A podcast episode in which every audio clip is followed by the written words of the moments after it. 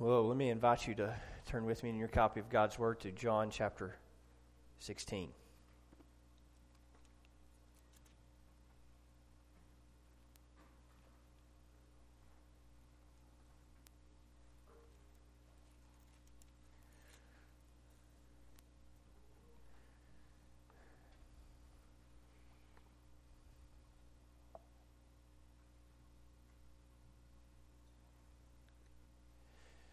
John chapter 16.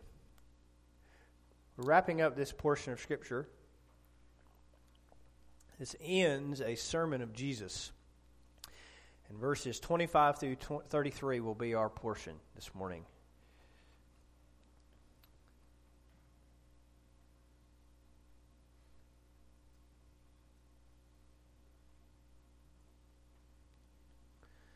Jesus said in verse 25, I have said these things to you in figures of speech.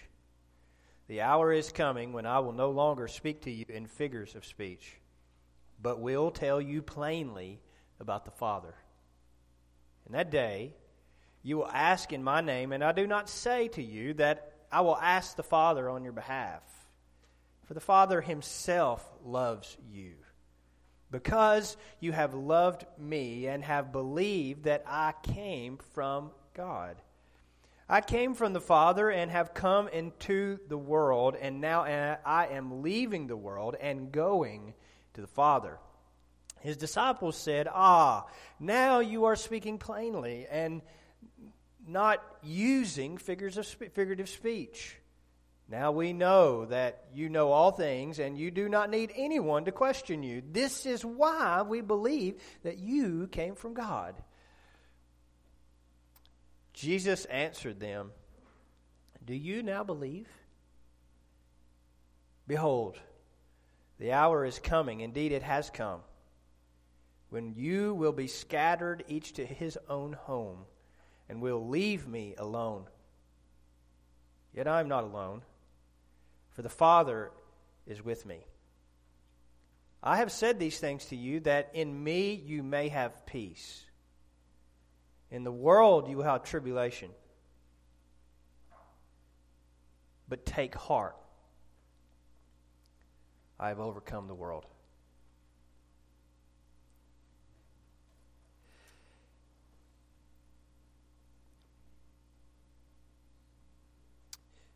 To my recollection, this is the last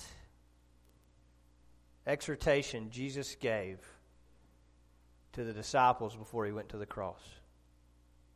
It's the last thing he spoke privately to them in exhortation and teaching. He's at the garden at some point, and we know he spoke to them, but he was not giving them a sermon or a teaching. He gave them simple instructions pray with me. We know at, after that event that Peter, we'll, we'll read in chapter 18, is given instructions about what he's to do regarding his sword and his tendency to swing it everywhere. And so, while not literally the last thing said to the Lord, and we know the Lord speaks to the Apostle John on the cross, yet still, this seems to me to be the last sermon preached by Jesus to his apostles before he went to the cross. And the last thing he said was, Take heart, I've overcome the world. The scripture speaks a lot about tribulation and presents it in all of its variety and forms. The word tribulation can refer to hardship in a general way, just generally uh, having a hard time or affliction.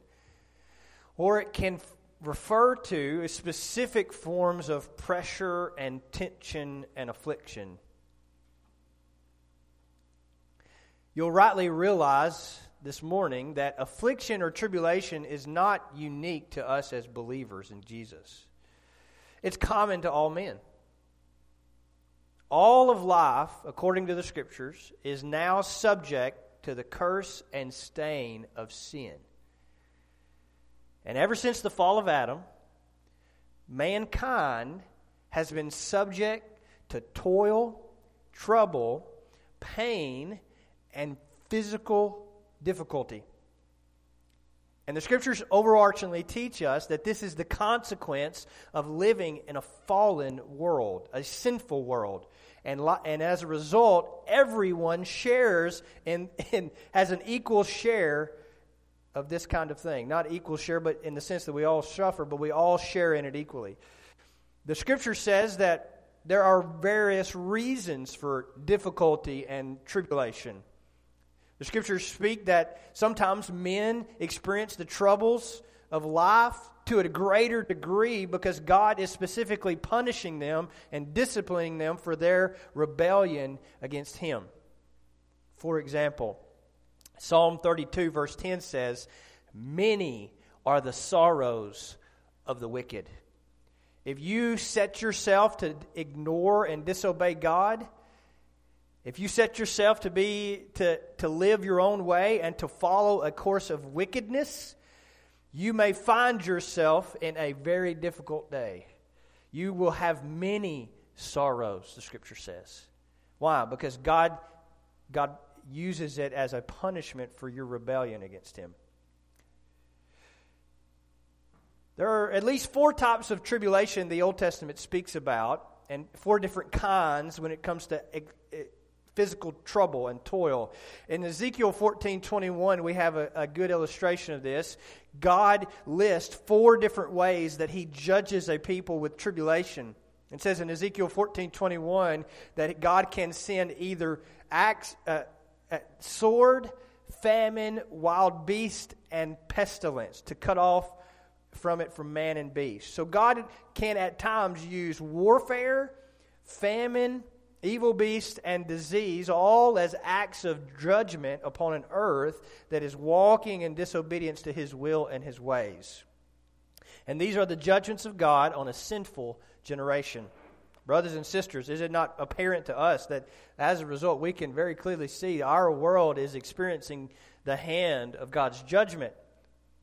Difficulty and hardship and eh, there is a lack of peace and a growing hostility in the earth, and I cannot help but see, look at that and see God is rewarding us for our ways. We've, we've not walked according to the wisdom of God. We have denied Him and rejected His justice and righteousness in the earth. And as a result, God says, okay. But the scriptures would teach us, brothers and sisters, that tribulation is not just merely the act, God's acts of judgment in the earth that like likewise even righteous men and pious men good people we might call them can at times and in seasons experience tribulation even walking with the lord is not a guarantee that you will not face difficulty. For example joseph was sold into slavery. Moses suffered affliction with the people of god. David was a refugee and an outcast for years. Israel, as God's chosen nation, was in bondage under Egypt and was and even later hated by all the nations around them. The scriptures would show us, brothers and sisters, that being faithful to the Lord and righteous is no guarantee that you will avoid tribulation. The faithful of God's people must endure particular sufferings and also sufferings because of our relationship to God. Now, the New Testament echoes this and amplifies this and gives us a greater degree of clarity for us. The scriptures teach us in the New Testament that tribulation is the reward for everyone who disobeys God and his gospel. Romans 2 9 says, There will be tribulation and distress for every human being who does evil. God will judge every sinful person, every wicked person who disobeys Him and does not follow in the law of His, in the, his will in their life with tribulation. The Bible predicts, and even in the last days, there will be a great tribulation which will come upon all mankind for their rebellion against God. But likewise, brothers and sisters, the apostles teach us that not only the sinful and wicked of this earth will experience tribulation, but Christians will experience tribulation. And this tribulation in the New Testament is almost predominantly trouble experienced as a direct result of your relationship to Jesus Christ. But unlike the tribulation that comes on wicked man, this does not come as a judgment of God. It comes as the onslaught of Satan and a fallen world. Philippians 3:10 talks about Paul is summarizing Christian living and he says that I may know him and the power of his resurrection and may share in his sufferings. He likens living as a Christian to sharing in the sufferings of Christ. Romans 8:17 says that if we want to be heirs with God, we will only become heirs with Christ when we suffer with him. These are sufferings, brothers and sisters, are a direct result of ho- the hostility of fallen man who are energized by Satan, and they are, their hatred is aimed at God, but it is directed at you. Jesus has been teaching us this since chapter 15. That's been the backdrop since chapter 15, verse 18. If the world hates you, know that it has hated me before it hated you. And then in chapter 16, he says, They will put you out of the synagogues. Indeed, the hour is coming when whoever kills you will think he is offering service to God. And so we see then that the scripture teaches us that tribulation is the lot of all mankind. First, the wicked because of their rebellion against God and as a judgment, but also to the Christian, to the faithful, as a direct result of the hostility of this fallen world against its creator. This, the apostles talked about this often. In Acts chapter 4, they, they talked about regularly how that they were preparing the churches, how that they were to prepare for suffering for the cause of Christ. And in 1 Thessalonians chapter 3, Paul said to them, he says, For when we were with you, get that, think about that. When I was with you, what was the theme of your preaching, Paul? What was it that you were telling the Thessalonian church? We kept telling you beforehand that we were to suffer affliction, just as it has come to pass. And as Paul told Timothy, all who desire to live a godly life in Christ Jesus will be persecuted. Now, I know I'm being quite lengthy this morning in my introduction, but just hold on with me for a minute, okay? Notice the contrast in that. While it is the common experience of everyone to have trouble, the trouble that we as Christians endure is not like the trouble of this world. God gives us grace to endure our troubles. You see, as, as Christians, we do not endure trouble uh, and hostility. The, the hostility we receive is not from the hand of God in, in, in the sense of judgment on, on us. All of that fell on Christ. Our hostility is due to our love and of following Jesus. God gives us grace to endure our troubles, and He promises to give retribution to whoever troubles us and, and for His sake. But note with me, as believers, we will never experience the, the kind of tribulation that the world experiences.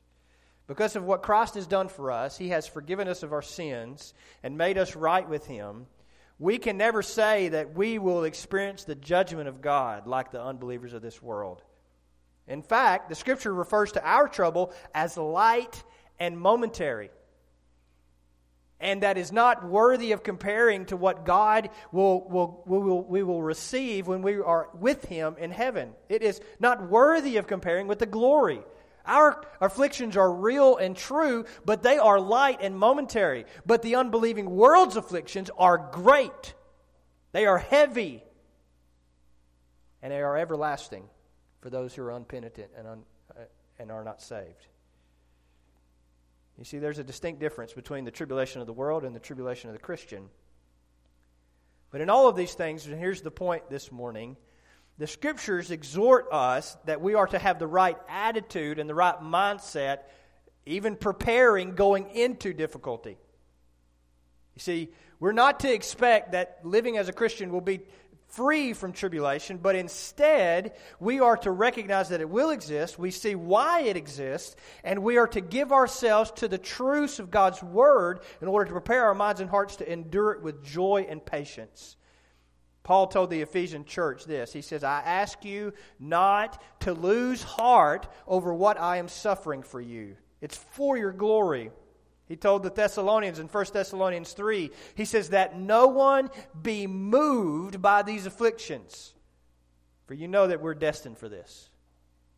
It's God's predetermined plan that we endure suffering for his sake. And Jesus here gives us a very similar exhortation. He says, Take heart.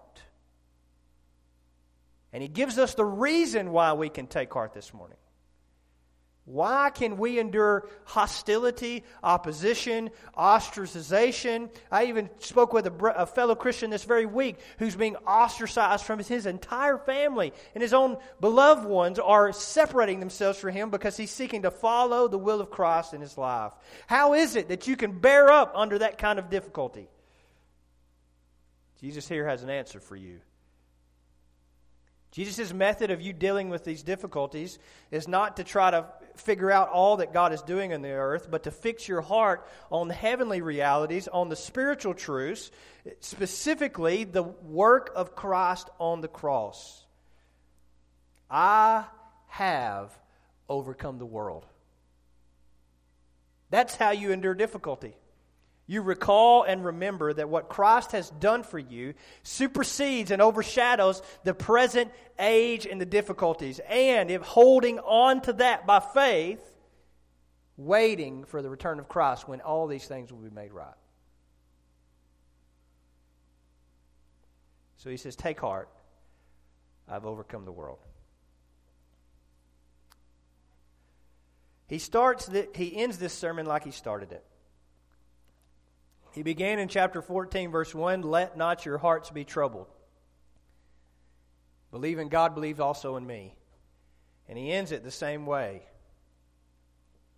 Take heart. It means trust me. Have courage. Believe in me. Because I've overcome the world. What I am doing in the earth right now what, what is happening right now supersedes all of these, these trivial things that are happening to you. And you can have courage because of what's going on. You see, as Christians, you and I can endure whatever difficulties God may appoint for us when we, we by faith, fix our minds and hearts on spiritual realities and not earthly realities. In the moment of our difficulty, what are we? We're fixed right on the difficulty, the pain. I want this to cease. But Christ shows us that there's a better way trusting in Him, fixing our eyes on Him. I have three points I want you to see with me from this text this morning. I want you to see with me first the hour that has come. Secondly, we're going to consider the danger of self confidence. And thirdly, the command to trust. Are you with me this morning? Say amen. First off, the hour that had come. verse 25, Jesus begins speaking about a day and an hour. That is not literal in the sense of a, a real 60 minute period or a real 24 hour session. He's using that somewhat figuratively. I know that's ironic in, in light of what he's saying. But he's using that somewhat figuratively to refer to a period of time in general that would that began after his resurrection and has continued until this day. In that day, what day? The day of my accomplishments, the day of what I accomplished on the cross. So that hour has come. He says, and when he talks about this, he says the hour is coming. And then he told them at the in verse 32, speaking about this, and he says it, it is already here. And so at that moment, the cross was the imminent future for them. It was about to take place, and it was here. We see here that Jesus speaks about the time of his death, resurrection, and ascension, and gives us two features of that that are meant to bring us to rejoicing. If we're to consider what Christ has accomplished for us on the cross, it should cause us to be thankful and to rejoice over what Christ has done for us. And again, he's summarizing most of the sermon already. He's already mentioned much of this already, but he's restating it and summarizing it. Now, note with me the first feature he mentions. He talks about clarity. Clarity. He says in verse 25, he says, I've said these things to you in figures of speech. The hour is coming when I will no longer speak to you in figures of speech, but will tell you plainly about the Father. In that day, you will ask in my name, and I do not say that that I will ask the Father on your behalf, for the Father himself loves you, and because you have loved me and have believed that I come from God. Jesus here talks about the result of his ascension to the Father again and the coming of the Spirit. And specifically he says, "You will I will speak to you plainly." That word plainly there means openness. It has the idea of of unambiguously, clearly, and perceivably, and you'll understand it exactly as it is. Jesus had used figures already. He talked about a woman giving birth. He spoke about a, tr- a, vine and, and the branches. He used figures of speech all along, which at that time were difficult to understand. And these disciples had trouble with that. And yet he promised them, and he had already promised them, that after he accomplished his redemptive work on the cross and he ascended to the Father, he would send the Holy Spirit. And when the Holy Spirit came, a distinct feature would be, and a distinct blessing and result would be clarity. And, brothers and sisters, we must not take it for granted that that is the day in which we live. Clarity the gospel has been made plain. The truth of God is knowable. What God is doing in the earth is not obscure any longer.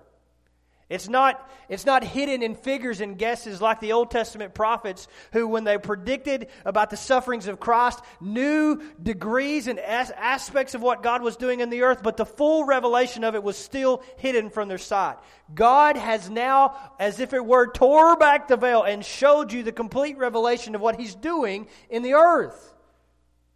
And you and I have the particular their privilege of knowing God, of knowing what He's doing in the earth, and of understanding His will and ways and walking in them to a greater degree and clarity that has not been known. Are you not thankful today that you're not walking around with, uh, a, a, a, we, though we walk by faith and not by sight, and we do not have all knowledge, God has clearly revealed all that He desires for you. This may not strike you, brothers and sisters, but go back. If you were to sit and talk with Peter and Paul, at, or, or, Peter and John and the rest of the apostles at this time, they would have been envious of the days in which we, we live. And they did move into that, but at that point, they lived in a degree of obscurity. The cross was, was not where they were thinking. You and I live in days of clarity. I think this is a helpful helpful truth to exhort us because we're often assailed and we're often conflicted in our minds about all the differences of opinion on the truth of God's Word. Everybody's got an interpretation. Everybody has an opinion. Everybody thinks this and everybody thinks that. And well, it, it, it, carries the idea that there's nothing certain, there's nothing true, and there's nothing knowable. But the opposite is true. God's word cannot be more clearer. And if you and I would apply ourselves, we can only but grow in the knowledge of Christ. It's not obscure. There are not many interpretations to what God is doing in the earth. There's only one interpretation, there's only one right way. God is doing what He's doing. He said what He said. And you and I can apply, through applied discipline and study and, and prayer, arrive at whatever the truth of God's Word is and arrive at a right interpretation, and only by the Holy Spirit. We live in a day marked by clarity, and we're not to be dissuaded or to be discouraged by however many opinions there are. There's one God, there's one way, there's one truth, and there's one scriptures. Get in it and study.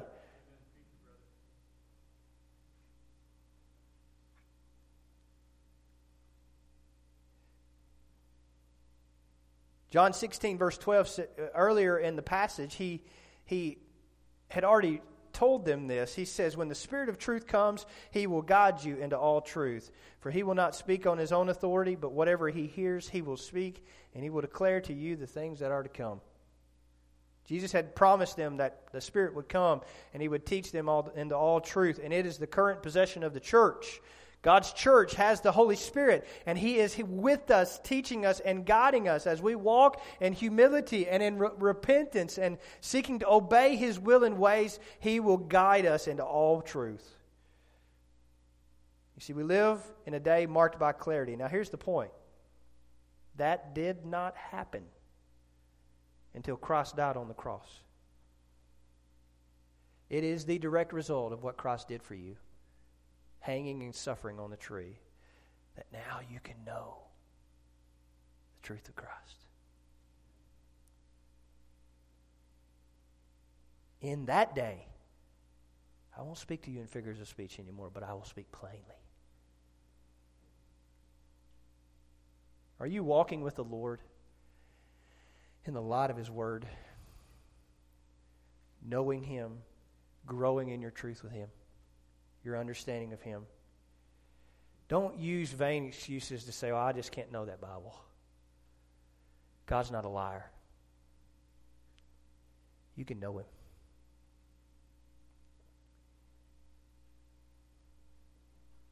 Secondly, one of the results of Christ's death on the cross was that it produced an intimacy and affection with God the Father Himself. Notice what it says. In that day, you will ask in my name. And my name means on my authority and on my account. You will ask in my name. And I do not say to you that I will ask the Father on your behalf. For the Father Himself loves you because you have loved me and have believed that I came from God. This is a reflection or an explanation of intimacy and affection, not merely of God of Jesus, but of God the Father himself. This is the result of what Christ had done on the cross for us. So that now, as a result of what Christ did for you, God the Father himself has a deep intimacy and affection for you.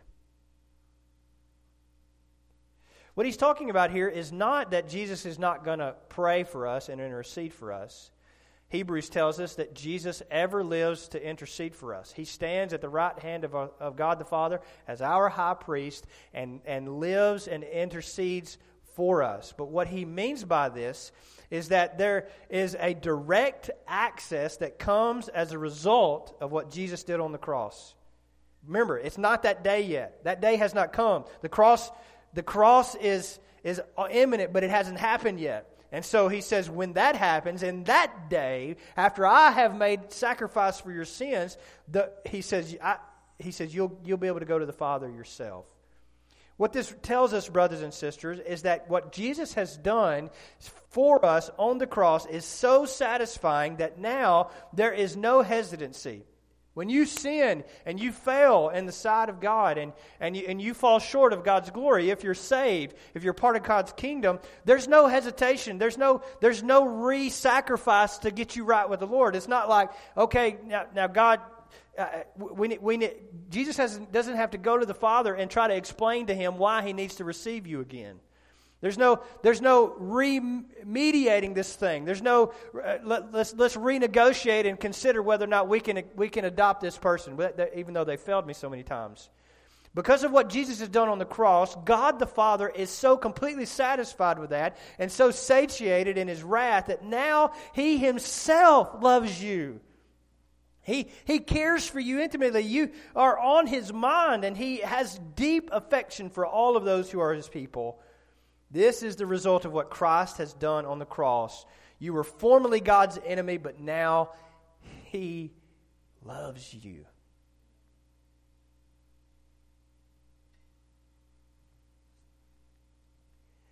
Now, it's not meant by this that God that we that God only loves us in response to our love for Him. But it does say that, doesn't it?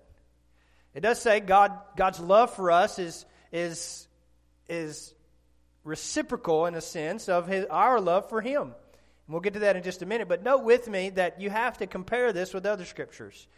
If we take this in the context, in the broad view of, of other scriptures, we understand a, a different angle. Not that God only loves those people who love him, but rather that God's love is uh, it's, it's a cycle of love or a circle of love. It's a, it's a deep and intimate relationship that acts as any relationship. It's, it's cyclical. I mean, this is a very petty illustration, but take it in mind to get the point.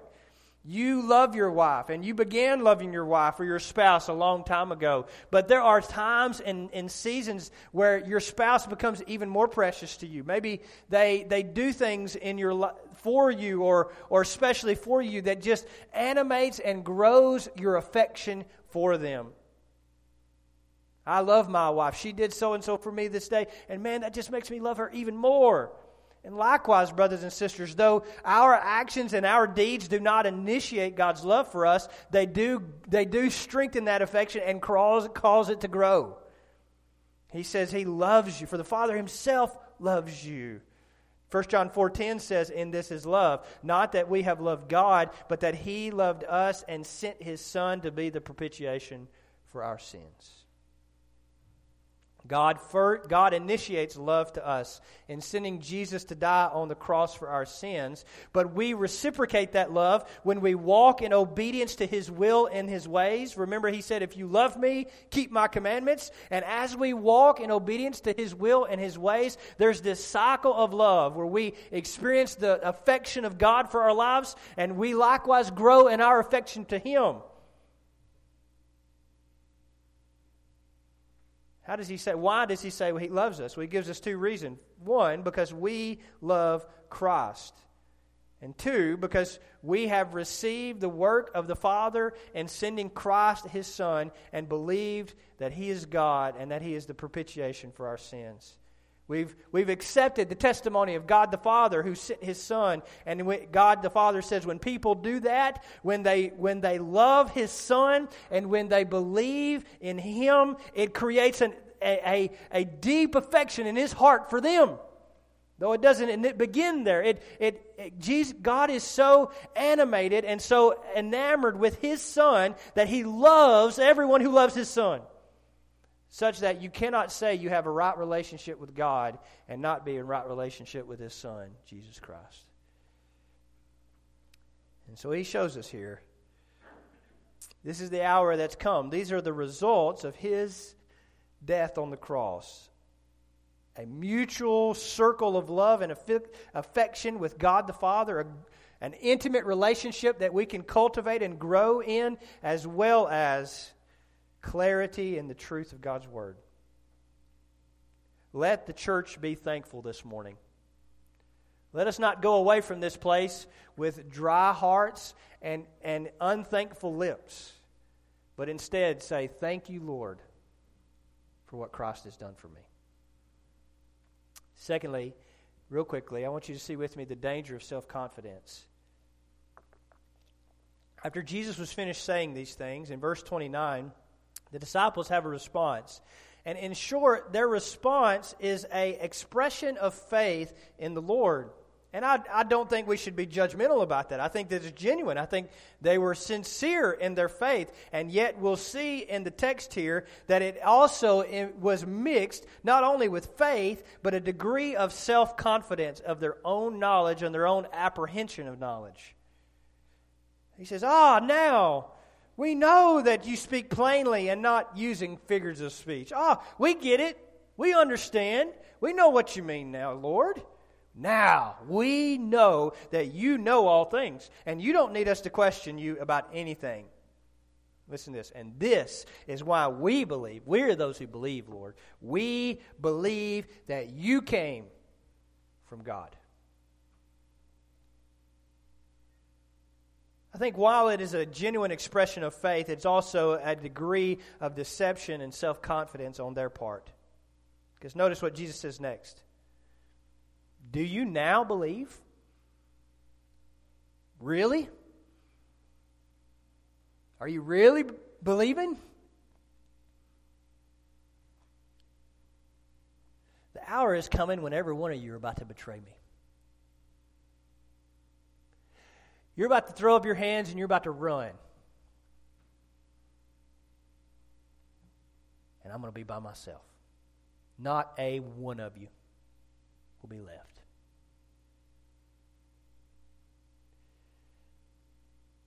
You see, this is the danger of self confidence. It is thinking that we have arrived at a place in which we'll never sin, we fully get it, we're never in danger of misunderstanding or falling.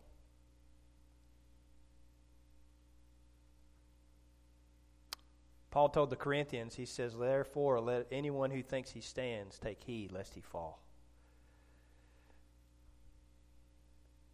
And we too, like this, are often an intermixture of faith, genuine faith, with a degree of pride and self arrogance.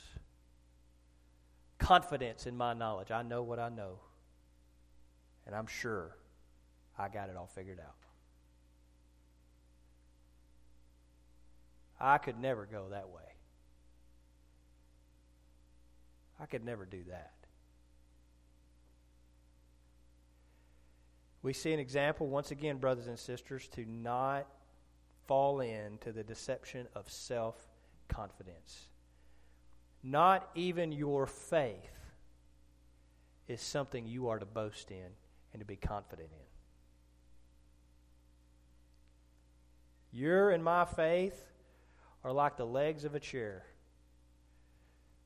They can hold us up and carry us for a while, but if you put too much confidence and too much weight on them, they're going to give. I had that happen this week. One of our chairs has been leaning for a while. I had to throw it out. It was it was a good chair. Loved the chair, but one of the legs just had a little bit little, little bit something off, and then lo and behold, what happens? One of my kids runs up and jumps on the chair, and well, you know the next. You know what happens next? The chair's gone now.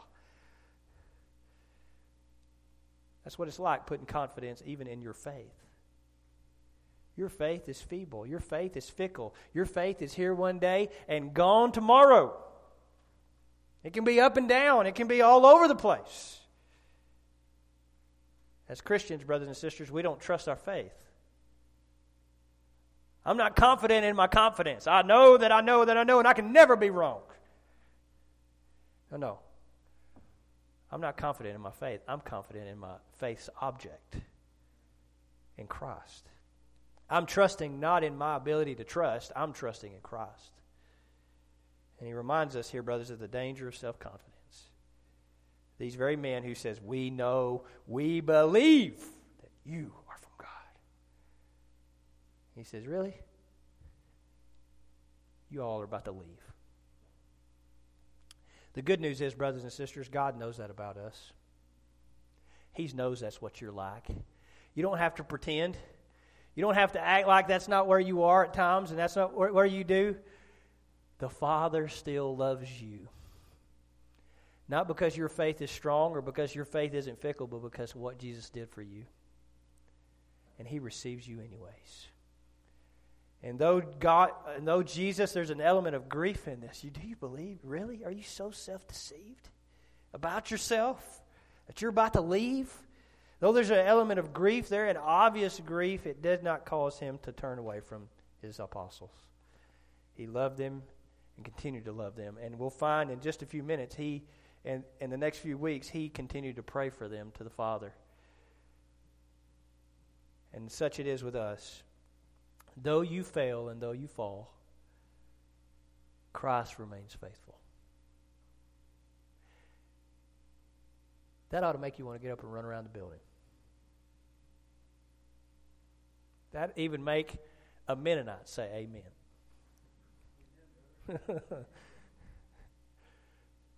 I love my Mennonite friends. That's no slight. Don't take it that way. The danger of self confidence. And thirdly and finally, the command to trust.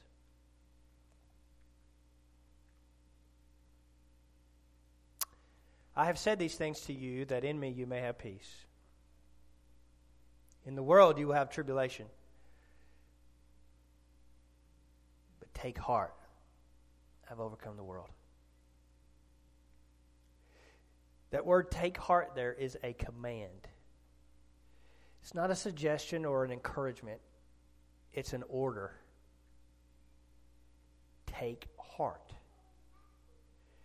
He describes the conditions of living as a Christian in the world. In me, you will have peace.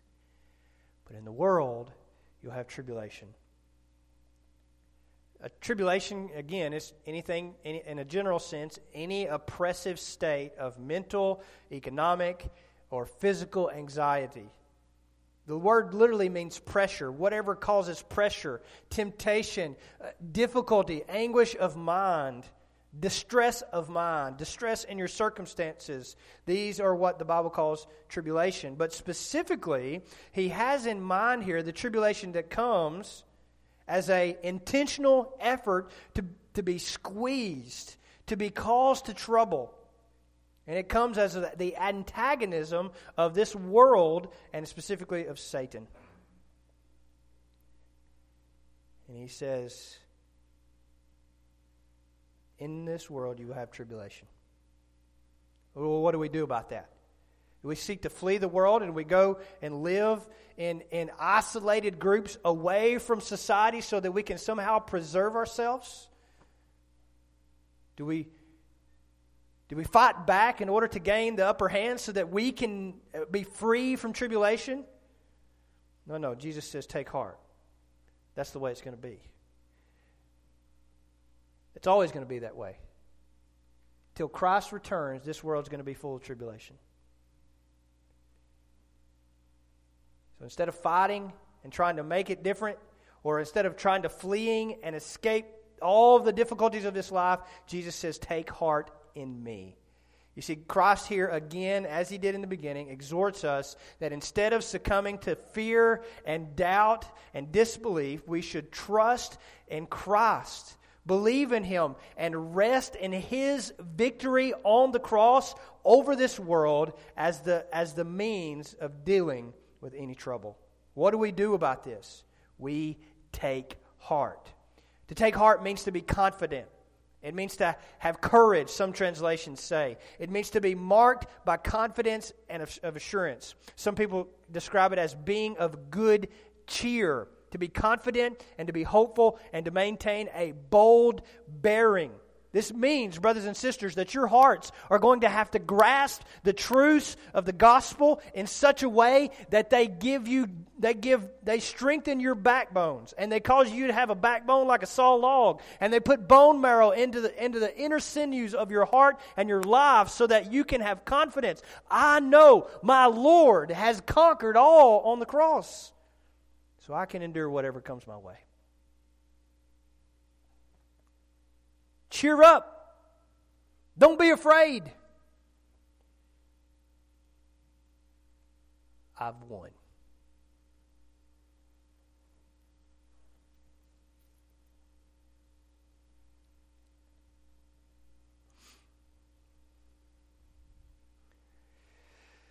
The truth of what Christ has done, if we rightly understand it, should cause us to have great boldness. How did Jesus win? He won by dying. The world did the most they could possibly do to him. They, they vented it all at him. And yet he still won the day. What more could they have done? And there's nothing more than they can do to us, but that we will also win in the end. If nothing else, the book of Revelation serves the singular point to teach the church of Jesus Christ that we win.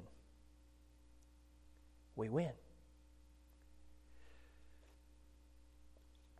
And likewise, brothers and sisters, we should pray and ask God to examine our hearts today so that we, we ask God to strengthen us so that our hearts are full of courage and bold, even in the midst of difficulty and tribulation.